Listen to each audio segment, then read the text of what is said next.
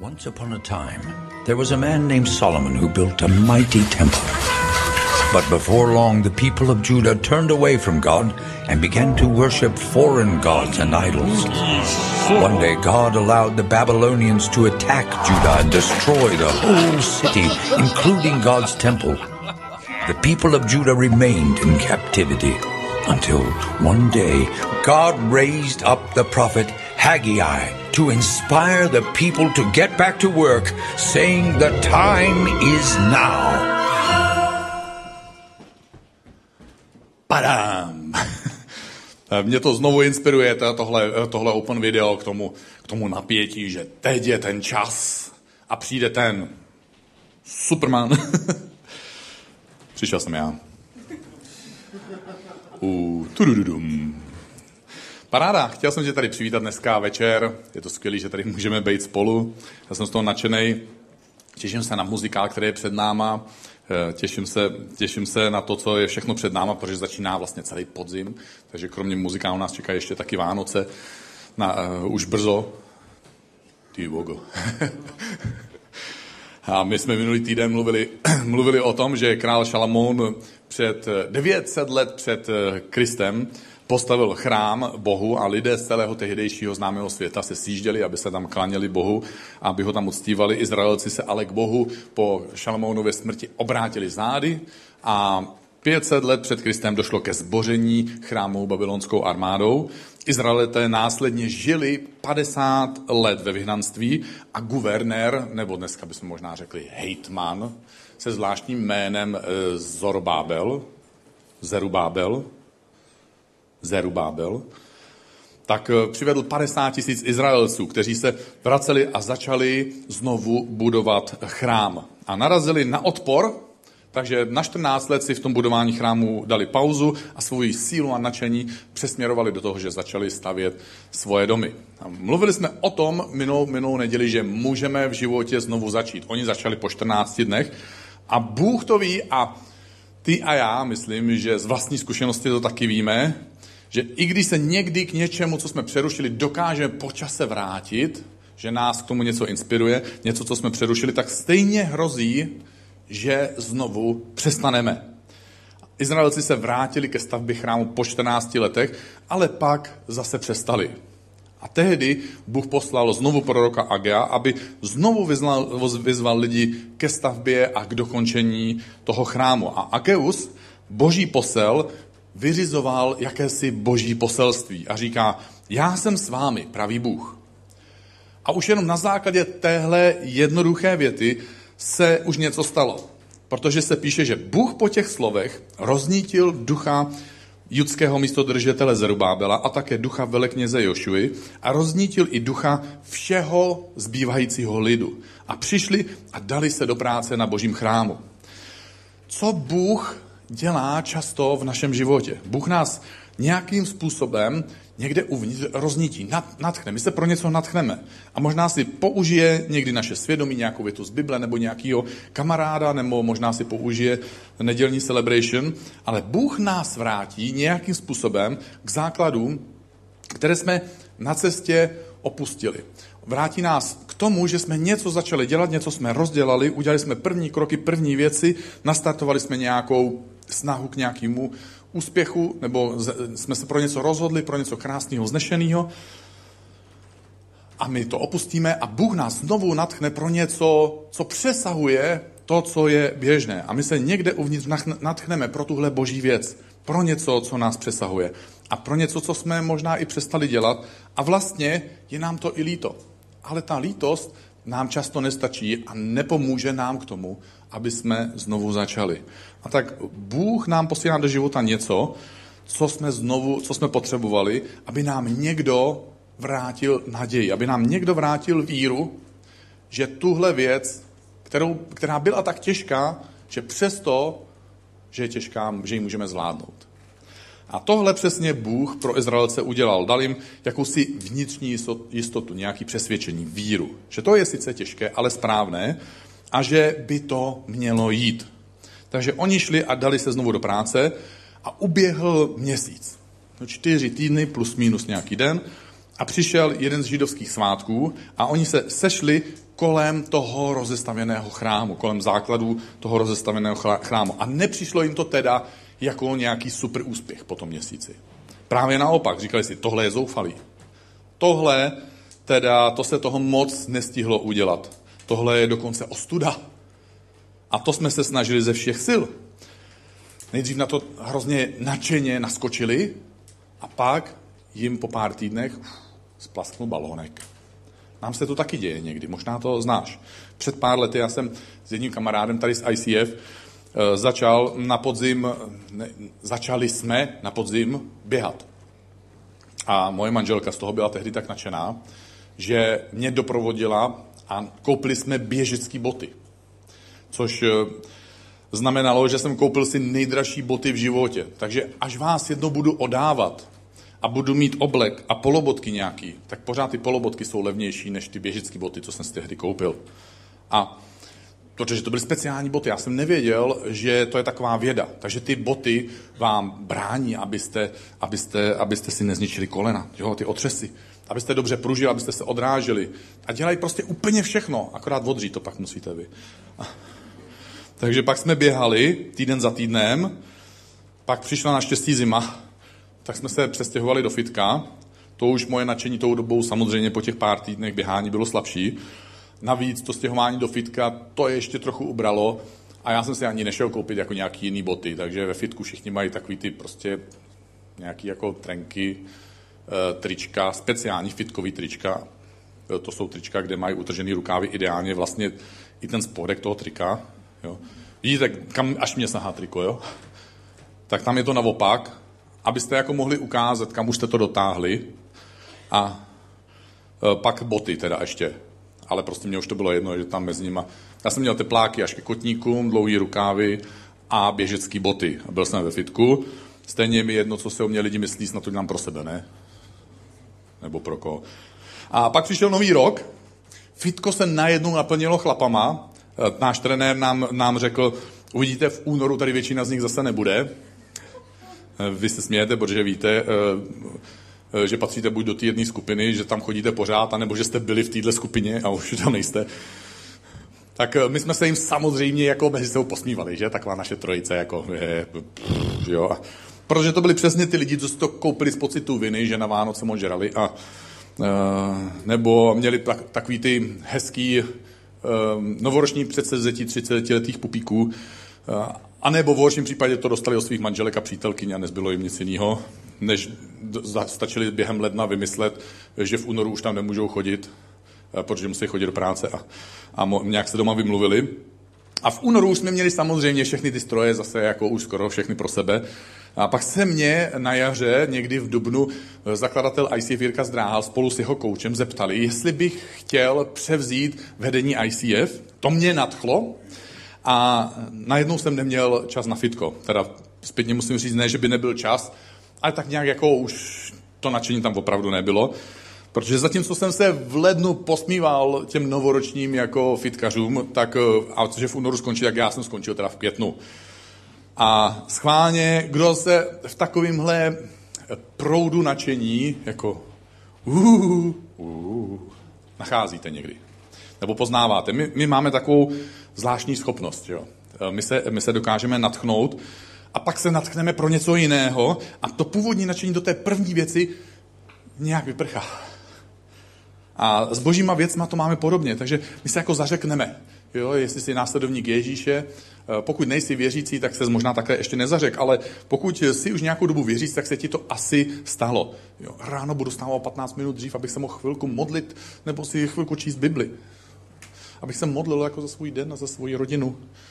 Nebo rád bych ve své církvi občas něčím třeba jednou za měsíc pomohl, nebo rád bych byl štědrý, rád, rád, rád bych pro Boha začal tuhle věc, co jsem přerušil, nebo rád bych se vrátil k věci, kterou jsem s Bohem, nebo pro Boha začal, nějak jsem tam zařadil pauzu. A my se po nějaké době ohlédneme a my nevidíme nějaký masivní pokrok a tak jsme zklamaní naše nadšení vyprchá. My ztratíme sílu v tom pokračovat. Trefuju se v něčem tak trochu? A přesně tohle se stalo Izraelcům, když se po 14 letech konečně vrátili k budování toho chrámu, protože Ageus se k tomu vyzval, tak eh, říkají, nadchli jsme se a tak jsme začali znovu stavět a pak uběhl měsíc a oni říkají, no ale po měsíci teda musíme uznat, že teda nic moc. A Ageus se jich ptá v následující větě. A zbývá mezi vámi ještě někdo, kdo viděl tento chrám v jeho dřívější slávě a jak ho vidíte teď? Nepřipadá vám jako nic? A jsou dva důvody, proč my v životě zažíváme zklamání. Tím jedním důvodem je, že se srovnáváme se svým okolím a druhý důvod je, že se srovnáváme se svým vlastním vývojem, že to jde hrozně pomalinku. A Izraelci udělali stejnou chybu, kterou děláme i my. Srovnáváme náš stav na startu s výsledkem někoho, kdo je na konci nějakého dlouhodobého procesu, když už je v cíli. Oni si řekli, právě jsme začali stavět chrám, jsme sice teprve na začátku a moc se toho nestihlo, náš chrám ale pořád ještě po měsíci nevypadá jako ten chrám, tam ten chrám, ten slavný, velký, pozlacený, dřevem obložený, všema lidma vyzdvihovaný a, a všema turistama naštěvovaný. Odborníci odhadují, že Ageovi v době, kdy mluvil k lidem a v době, kdy znovu se obnovoval tenhle druhý chrám, takže mu bylo někde mezi 70 a 75 lety. A pokud strávil ve vyhnanství 50 let, tak matematik, že se ve vás zapnul, pliv, jo, že mu bylo 20 až 25 let. Přesně tak. A ve vzpomínkách na ty svoje mladý, dávný roky viděl ten původní první chrám, než, než byl zbořený. Ten velký chrám, obložený cedrovým dřevem, celý potažený zlatem. To nebylo jako zlatá barva, to byly zlatý pláty. Ale současně, zatímco tohle viděl ve vzpomínkách, tak on nevěděl a nebyl schopný ve vzpomínkách si žádným způsobem vybavit, že o 400 let dřív ještě předtím nějaký král Šalamoun měl to štěstí, že měl dostatek lidských sil na to, aby to mohl stavět, že měl dostatek materiálu, peněz a zlata od svého táty, od otce krále Davida, že měl politický, politickou situaci, kdy ho neobklopovali žádní nepřátelé a neřešil žádný nepokoje, ohrožování nebo nějaký znejisťování. A i tak neviděl, že naz, i když tohle všechno Šalamoun měl, že mu to pořád ještě trvalo sedm let. Ale všichni se dívali na to, co stihli za ten jeden měsíc a srovnávali se s tou vzpomínkou. A upřímně, když vidíme, jak někdo kolem nás, a Facebook, dneska Instagram je super na to, ne, že by byl špatný, ale někdy nás to jako pěkně bodá mezi žebírka. Tak na, když někdo má něco, co my nemáme, tak nás to automaticky nemusí natchnout, že? Často je, je to pro nás zklamání, že my to ještě nemáme. A tak trochu taky někdy v některých případech tušíme, nebo se bojíme, že to nikdy mít nebudeme. Každá další svatba našeho kamaráda nebo kamarádky. Wow, jo, samozřejmě krásná, my se tam radujeme, posíláme blahopřání, gratulace a, a dáváme ty obrázky, Puch, jo, jako dortík a skleničky a všechno. A sedíčka. Ale možná někdy tam někde vzadu, pokud jsi svobodný, nemá životního partnera, tak tam je ta otázka. A kdy já? A potom třeba toužíš po dětech. A každé narozené dítě tvojich přátel je krásný, blahopřeji. A kdy já? A tak to jde dál, takže každý nový auto, každý nový dům, každá velká církev, kterou někdo navštívil, každá dovolená, každá romantická fotka nějakého dokonalého páru, kde se někde drží za ruku, Každý úst, něčí úspěch v práci. A kdy já? A já jenom tohle. A on si vydělá tolik a já. A srovnáváme se s výsledkem, kterého lidé dosáhli poté, co vynaložili obrovské úsilí, se svým výsledkem, když jsme na začátku nějakého procesu, nějaké cesty. A my cítíme zklamání, oprávněně, ale tím pádem taky často ztrácíme nadšení. A nakonec to příliš často příliš brzo vzdáme. A k tomu se ještě navíc přidá zklamání z pomalého vývoje. Třeba pastoři to takhle někdy mývají, já jsem se tím trápil tak nějakou dobu, a může to cítit, no, tam ta církev, tam, jo, oni po třech letech měli tisíc lidí, my po deseti letech 90, možná ani to ne. Hmm. Nebo třeba oblíbený fitko. Chodím posilovat už měsíc, ale teda, že by bylo něco jako vidět, jako teda určitě není co ukázat ani náhodou. Sice držím dietu, ale ty dvě kila, co jsem schodil, to si nemohl ani nikdo všimnout. Kromě mojí váhy. To ještě nevím, jestli neroštelovala. Nebo jsi křesťan říkáš si, rád bych měl přečtnou Bibli dvakrát, třikrát, aby ve chvíli, kdy to budu potřebovat, co by asi si Bible mohla myslet o mojí životní situaci, aby si to nějak, tak nějak automaticky dokázal vybavit. A tak na to naskočím, jo, čtu tři kapitoly denně celý měsíc a pak si to spočítám a zjistím, že to bylo 8-9% z celé Bible. Že tak tlustná je. Protože musíš číst Bibli tři kapitoly denně celý rok, aby si ji přečetl. Nebo si říkáš, rád bych vyzkoušel, jestli je to pravda, jak říká náš pastor, že nemůžu vyhrát soutěži s Bohem, jestli on nebo já, kdo z nás dá tomu druhému víc. Už jsem to dvakrát zkusil, být štědrý se svými deseti procenty, ale ještě teda nevidím žádný velký vývoj. Jenom má takový jako náznak. A tak se zbudíš jednoho dne a už prostě nemáš chuť to zkoušet nebo v tom pokračovat. Chtěl jsem zlepšit naše manželství, chtěl jsem zlepšit náš vztah. Ani netuším, jestli to má cenu. Dělám, co můžu, ale nějak to nefunguje.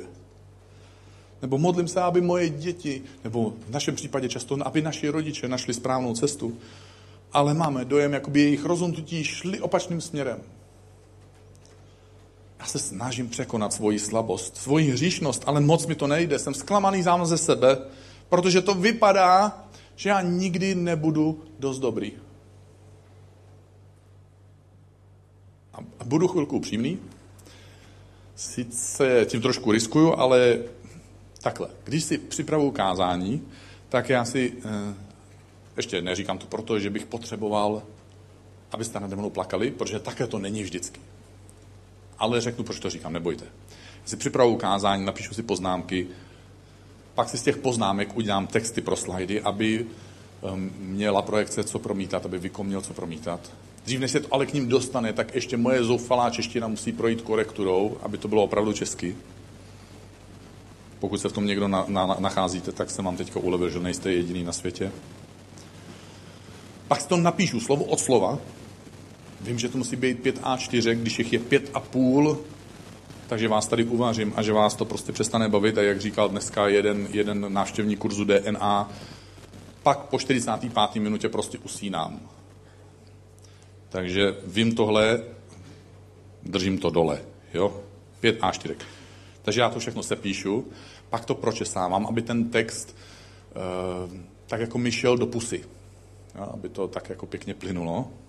Pak si, to, pak si to srovnávám, aby mi to pěkně sedlo na kartičky, abych neměl jako souvětí, že končí na jedné kartičce a pak to někde začíná na druhé kartičce, já to musím přelistovat a uprostřed souvětí se musím jako zastavit.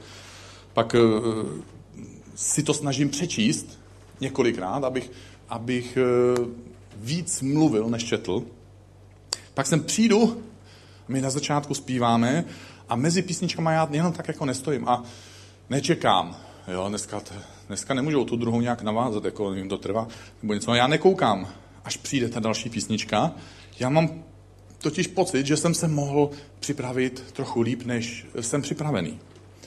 Že jsem to mohl víc učesat, víckrát si to přečíst, líp vysvětlit některé myšlenky, líp zdůraznit a víc zdůraznit věci, které jsou opravdu důležité. A tak mezi písničkama i uprostřed nich mluvím k Bohu, mluvím s Bohem.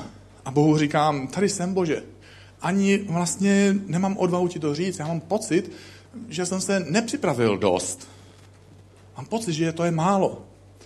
A za mnou ty lidi všichni přišli, protože přišli kvůli tobě, přišli kvůli tomu, že by chtěli naslouchat tomu, co chceš říct, že by chtěli dovolit tomu, co tady zaznívá, tomu, co tady prožíváme.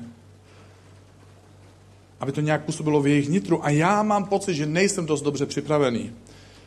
A tehdy tyhle písničky, co tady zpíváme, pro mě naberou opravdu nový smysl. Já dovolím tomu textu těch písniček, té hudbě, která je s tím spojená, aby mi to připomnělo, že Bůh je tady s náma, že Duch Svatý může brát ty slova, že může brát ty texty toho, co říkám, toho, co se tady zpívá, že, že může si použít to, jakým způsobem tě někdo už pozdravil, když si přicházel do dveří. To, jakým způsobem tady vzniká atmosféra, když hudba zní, když světla svítí, projekce něco dělá, zvuk něco dělá. To všechno se nějakým způsobem mísí s tím, co je v našem nitru a Bůh si to používá a my najednou prožíváme, když to dovolíme sobě a dovolíme Bohu, dovolíme sobě, že si můžeme uvědomit, že Bůh může, že Bůh tady je a v nás začíná růst víra, že by to mohlo jít a že to půjde naděje, že Bůh bude jednat.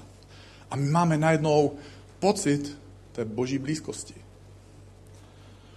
A jak říkám, neříkám to proto, abyste za mnou teďka chodili a říkali mi, jo, kazatele, máme tě rádi, jo, bylo to dobrý, neboj, jo.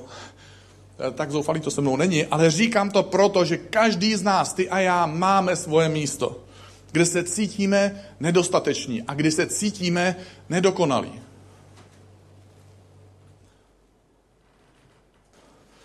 A my se dostáváme do situací, kdy nevíme, jak vybudovat ten chrám, ten pomyslný chrám, tu boží věc, kterou nám Bůh svěřil.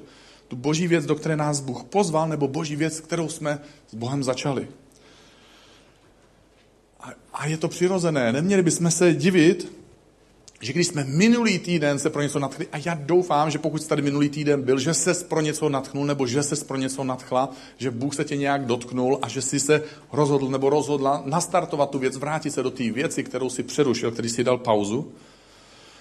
Ale není to nic divného, že po té, co jsme se nadchli, najednou, třeba tento týden, nebo možná až za pár týdnů, třeba něco v někdo vydrží i pár měsíců, se počase cítíme zklamaní ze srovnávání s věcma a lidma kolem sebe a ze srovnávání svého vlastního pomalého postupu. A Bůh s tímhle zklamáním zjevně počítal. My jsme překvapeni, co se nám to děje, ale on není překvapený. A tak inspiruje znovu Agea v knize, v knize proroka Agea, a znovu tedy Ageus jde za tímhle Zerubábelem po měsíci snah a říká mu, Bůh ti říká, tak se dej znovu dokupy. Zerubábeli, schop se veleknězi Jošiu, synu Jocadakův. Schop se všechen lidé této země, říká Bůh, a dejte se do práce. Vždyť já jsem s vámi, říká Bůh. Co Bůh říká, že bychom měli udělat, když cítíme zklamání a chceme to vzdát? Tak jasně, můžeme si, s tím, si o tom s někým popovídat. Dokonce Bible nás tom pozbuzuje, proto máme small group. Takže je to krásný, že se můžeme s někým podělit. E, nebo možná tady říká, tak si o tom sni a pak se dej do práce. Přitom ano, Bible říká, že je to Bůh, kdo nám dokonce dává ty sny, ale ani neříká, porovnej výsledky a dej se do práce. A jasně, že když se srovnáváme s okolím kolem sebe, když se srovnáváme se svým vlastním výkonem, třeba pomalým, takže nás to tak nějak jako napruží, nakopává nás to do zadku, tak nějak nás to motivuje k tomu, aby jsme se dali e, do akce a trošku nás to pohání dopředu. Ale i když všechny tyhle věci jsou dobré, co jsem zmínil, tak nám nepomůžou překonat zklamání z toho srovnávání s okolím a z toho pomalého vývoje. A já si přeju, aby dneska večer to byl duch svatý, kdo ti následující slova bude našeptávat do tvého nitra. Tam někam dovnitř, kde přebývá ten pocit zklamání, který může přerůst v nějakou budoucí ironii a sarkazmus, anebo může odumírat, aby udělal místo naději, víře a odvaze. Takže jestli můžu číst, co říká Ageus, jestli jste připravený. Ageus říká, schop se, dej se dokupy, posilni se, postav se na nohy, naber sílu postavit se věci čelem. Schop se a dej se do práce. Vyber si těžkou správnou věc, raději, aby si, místo, aby si vybral snadnou, ale špatnou. Všichni lidé by rádi měli úspěch, ale často nevědí, že úspěch není pozitivní postoj, že to není vyznávání, studium a zlepšování sebe sama. Že to všechno je možná důležité, ale jedině tehdy, když pochopíme, že slovo úspěch se hláskuje P-R-A-C-E. Já jsem myslel, že to bude pohodlnější. Úspěšní lidé dělají některé věci stále, zatímco normální lidé je dělají jenom občas. Úspěšní lidé dělají některé věci stále, zatímco ostatní obyčejní lidé dělají jenom občas. Ah, nemáš sílu, nemám, nemám čas na modlitbu, na Bibli. Neboj. Ostřením kosy se nikdy sekání trávy nespomalilo. Nemůže, nemůžu si dovolit být štědrý. Neboj. Kde jinde bys nabral odvahu věřit, že Bůh se o tebe postará, až to opravdu budeš potřebovat? Posiluj svoji odvahu, že Bůh se o tebe postará, zatímco přicházíš o 10% a uvidíš, že až budeš potřebovat, naleznout sobě víru, takže objevíš víru, že se Bůh postará i o nekonečně větší věci. Protože jestli chceš dělat věci pro Boha, tak budeš potřebovat věřit, že Bůh jedná tam, kde ty už nemůžeš. Protože Bůh, pokud nás vede do nějakých věcí, a věřím, že spousta z vás máte boží věci na srdci, tak ve chvíli, kdy Bůh tě vede do té věci, tak máš určité schopnosti a něco dokážeš udělat svojí vlastní silou, svými vlastními zdroji, ale najednou končí tvoje možnosti a tehdy potřebuješ, aby Bůh dokončil to, do čeho tě pozval, protože to, do čeho tě zve Bůh, není jenom to, co ty sám dokážeš, ale něco, co On dokáže a co ty bez něj nikdy nedokážeš. Protože ve chvíli, kdy jsme v situaci, že my něco z vlastních sil dokážeme, tehdy my slízneme smetanu, ale ve chvíli, kdy Bůh dělá věci, které my nedokážeme a On může jednat, tehdy On slízne smetanu, tehdy On má tu slávu. A my se tady nechceme naučit na tomhle místě, jak být úspěšným nebo jak být lepším člověkem. Protože to tě můžou dobře naučit jinde. Ale jinde tě nebudou učit, jak se stát úspěšným následovníkem Ježíše Krista. Jak dovolit Bohu, aby jeho moc působila ve tvém a v mém životě, aby to nebyly jenom hezké řeči, logické argumenty a historická fakta. A poštol Pavel ve svém dopisu následovníkům Ježíše v Galácii, píše, nepřestávejme tedy konat dobro, neboť patřičný čas budeme sklízet bez ustání. A ano, Bůh není automat na kolu, jakože my hodíme minci a okamžitě dostáváme nějakou, nějakou reakci, nějakou okamžitou odměnu. Ale Bůh taky není jednostranný. Boha opravdu nelze porazit soutěži, kdo z nás bude vůči druhému štědřejší.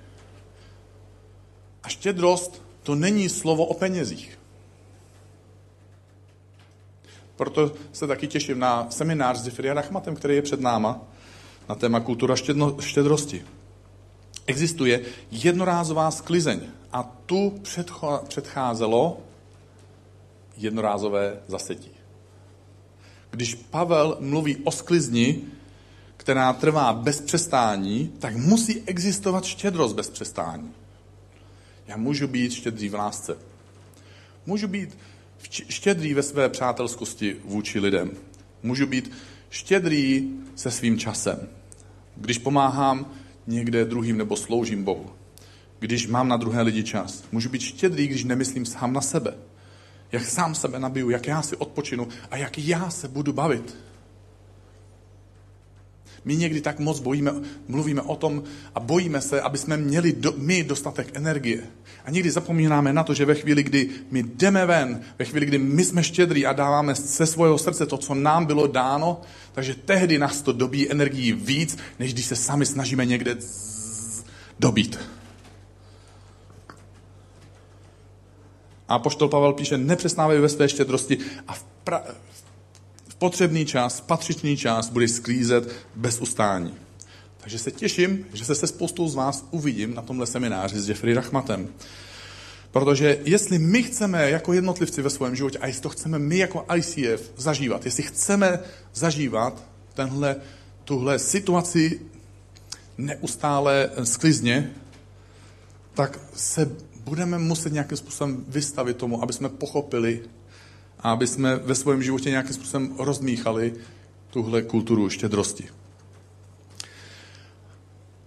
A za mě tohle by mohl být jako konec a mohl by to být už možná eh, dostatečný zkaz, ale rád bych ještě něco doplnil, protože si myslím, že něco tomu chybí. Ageus totiž řekl, schopte se, řekl, dejte se do práce, ale řekl ještě jednu krátkou větu. Bůh je s vámi. Bůh je s vámi. Bůh je s tebou a se mnou. A není to jenom o tom, že my se schopíme. A není to jenom o tom, že my teda děláme. My se můžeme schopit jenom tak a můžeme dělat jenom tak. Na to nepotřebuješ být následovník Ježíše Krista. A Geus říká, my se schopíme a my děláme proto, že Bůh je s námi. My se schopíme a my děláme, protože víme, že někdo je tady větší než my a že když máme strach, že to možná nezvládneme, že to možná nedáme a že je to mimo naše schopnosti a možnosti, někdo jiný, kdo nás daleko přesahuje s námi. Že je tady někdo, kdo nám dává moc a my děláme to, co my umíme a on dělá to, co on umí. A není to jenom o tomhle všem. V knize skutků a poštolů těsně předtím, než Ježíš odešel, a s ním měla odejít boží moc, která v něm byla manifestovaná všemi těmi zázraky, které se skrze Ježíše děly, kdy on proměnil vodu ve víno, chodil po vodě, uzdravoval nemocné, křísil mrtvé, dokonce udělal speciální zázrak, uzdravil něčí tchýni. Tak těsně předtím, než Ježíš odešel, tak řekl, přijmete moc Ducha Svatého přicházejícího na vás a budete mými svědky. A to slovo moc v téhle větě je v tom původním jazyce slovo dunamis. A z tohohle slova se, asi to slyšíte, odvodil název dynamitu. Takže to není jako náhoda, to tak bylo myšlený. Ale boží moc není ve skutečnosti nějaká třaskavá, destruktivní síla. Boží moc je dynamická, neuvěřitelná síla, která je plně ovládnutá. Není to nějaká slaboučka atomová síla, ale nezměrná, životodárná energie. Elektrárna rozsvítí žárovku, roztočí motor, ohřeje vodu, ale boží moc dává život. Pozvedne zkroušené srdce, uzdraví nitro i tělo, obnoví manželství, vrátí nám nadšení ze vztahu s Bohem, uzdraví staré rány, odpouští, přijímá a miluje. A chci skončit možná nejdůležitější myšlenkou dnešního večera. Když se tehdejší stavitelé toho druhého chrámu podívali na to, co staví, neviděli nějaký úžasnější, slavnější chrám, než postavil jejich prapředek Šalamoun 400 let před nima. Neviděli na něm víc zlata, nějakým způsobem na něm neviděli víc boží slávy, nějakým způsobem nepřitahoval víc lidí než tehdy. Ale Bible nám říká, že mnoho věcí ve starém zákoně jsou stínem věcí, které měly přijít po příchodu Ježíše Krista. A já, než, se, než na tuhle myšlenku ještě navážu, tak mám tady video, které ukazuje, jak člověk, nebo co člověk dokáže, když si pohraje se stínem eh, a s realitou. Pojďme se na to podívat.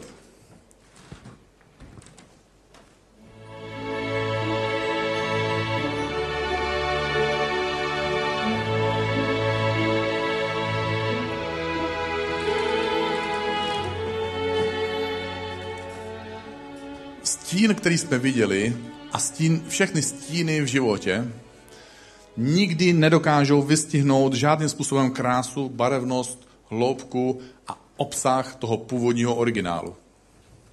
Jenom naznačuje, ten stín jenom naznačuje, co my míjíme, když se díváme na stín a ne na originál.